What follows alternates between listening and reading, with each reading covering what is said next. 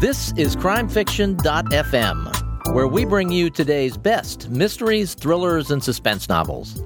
I'm your host, Stephen Campbell, and I'm here today with Kathryn Pincus, the author of Long Hill Home. Kathryn, welcome. Thank you. Good to be here. Tell us a little bit about your book, Long Hill Home.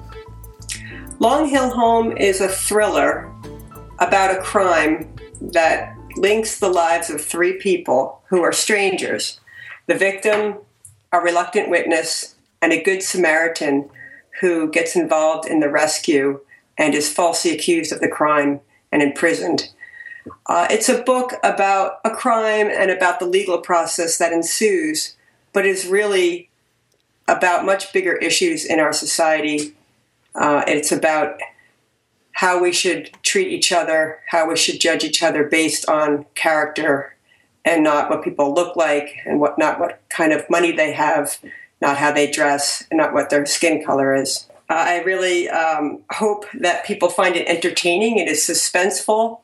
It is being described by reviewers as a page turner, a book they can't put down, and that was what I was going for in the entertainment factor. Um, but they're also talking about it being an emotional read and thought provoking, and that was the other thing I really hoped to accomplish, and that is to get people thinking about issues in our society.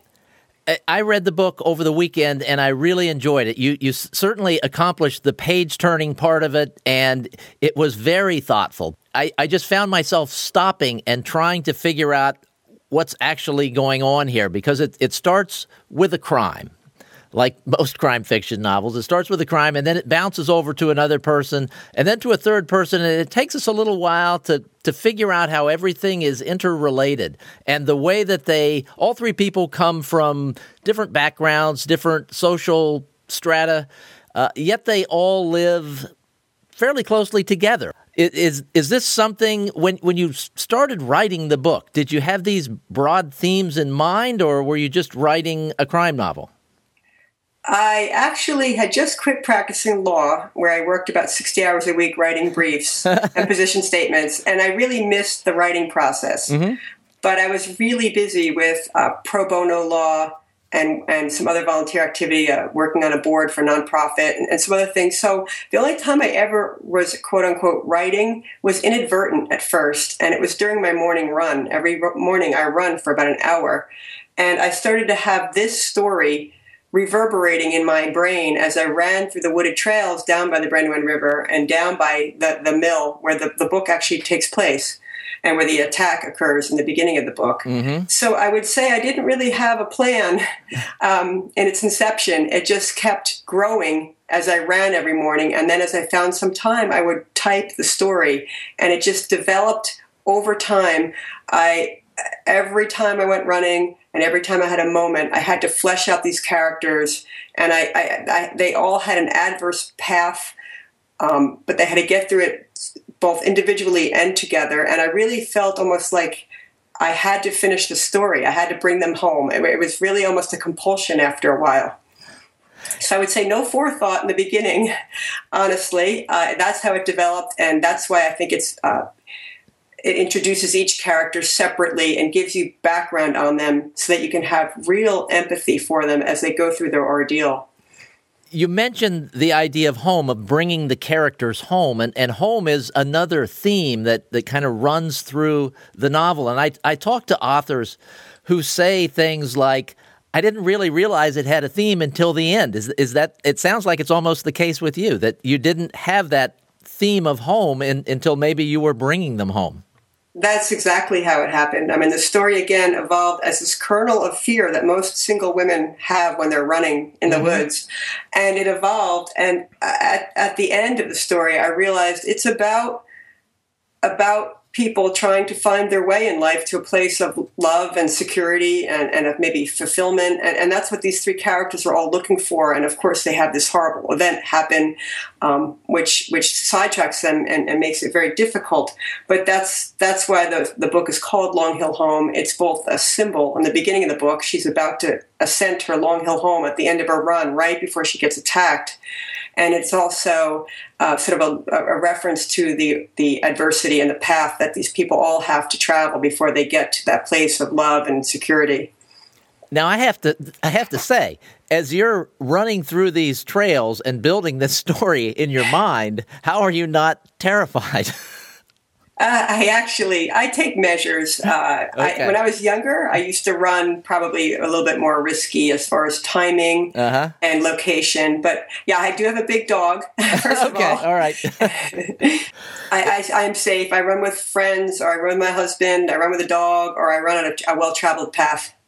This is your first book. What was it like to get the to get the call saying that we've sold the book?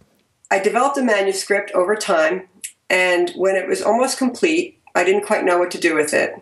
I actually uh, attended a, a, dinner for the Delaware Bar Association, and Scott Turow, the author, spoke at that dinner. Mm-hmm. And I was so inspired when I left by his story and how he began, and, and how you know the odds were sort of against you as a debut novelist. And, and and anyway, I went home and I started to do some research, and I started to pitch my book. And fortunately, uh, there was a long and complicated path that I won't bore you with, but Koehler Books was interested, and they have an emerging author program that I fit into perfectly. Okay. So I was thrilled when they called me, and, and John Koehler left traditional publishing, and his head editor, Joe Coccaro, a brilliant editor. It was an extremely painful process of editing and a, a wonderful one. well, painful in what way? And wonderful in what way? Uh, well, first they they accepted a manuscript. They were thrilled to go forward. It's a genre they love, but they mm-hmm. told me it was 125,000 words and that it needed to be about 85,000. Right. So my first chore was to go back, and I was grateful that they let me do this and parse out the 40,000 words that were sort of maybe weighing down the, the pacing of the story. Uh, on things of that nature. So then, when they got back the trimmed 85,000 word manuscript, uh, Joe Coccaro got back to me um, and we with a blackline version and we went back and forth on each point and he was wonderful because he definitely listened to me. I, I completely listened to him because he's got wonderful experience and insight.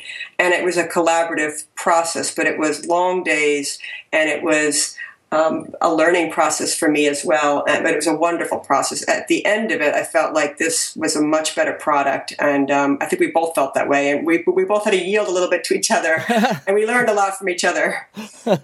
you never hear anyone say that I spent a lot of time working with my editor and the book came out worse because those those people know what they're doing. Oh, they sure do, and, and I loved his his manner too. He was he was ready to work hard, and he I'm sure he knew more than I did about editing, but he was also willing to listen to me about perhaps legal procedure or some other thing that I was fighting to keep or not to change. Um, so it really worked out well. So we all have these ideas that when we publish a book, this is going to happen or that's going to happen, or th- there are things that we're looking forward to, whether it be signing our first book for someone or reading that first review what what's been the best part of it for you? Um, I would say I've had a very positive response, and, and I, I was obviously. I think every author is frightened by how people are going to react, both both readers buying the book and professional reviewers, and and that that is the best. I have to say that's the best development because once that starts to build and people talking to you in the community or professional book bloggers or people writing articles about you in the newspaper, when they're positive, that feels really good, and mm-hmm. you know that doesn't have to go that way. and um, so that was that was the best surprise, or I would say um, development. I, hopefully, I wasn't too surprised. Um, and I I love the fact that I can engage with people. Um, everywhere I go in our community, the book is is again written in my town, I could go to the dog park or the supermarket or take my kids to the doctor, and the person there tells me they've read the book, and that's just a lovely feeling. Um, so I, I just I find it when I'm sitting at a Barnes and Noble and there's people there who want me to sign their book.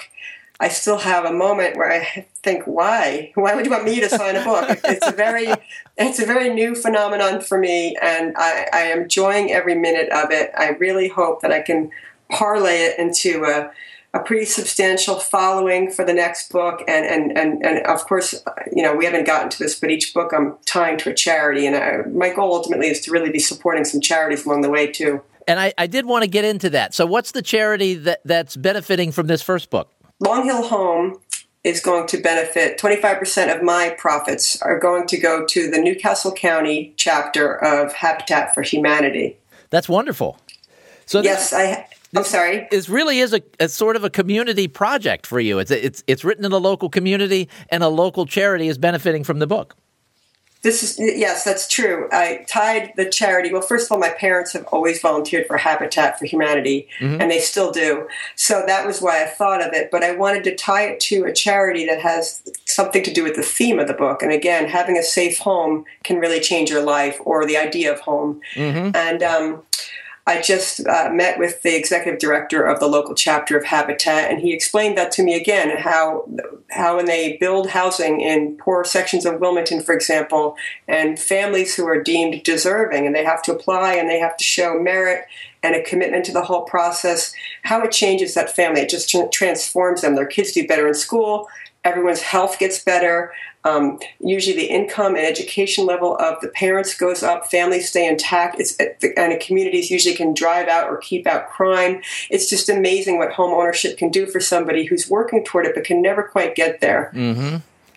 And it, it, it has become so difficult, especially for younger younger people, to get there. It's it, housing gets more expensive so much faster than income rises and our and our ability to save money Uh, yes, I would agree. And, and again, it's just that little leg up some people need. And then, you know, especially when you find people who are working hard to do it, you know, and, and you look at the fabric of our society and people complaining in the media about how everything's unraveling.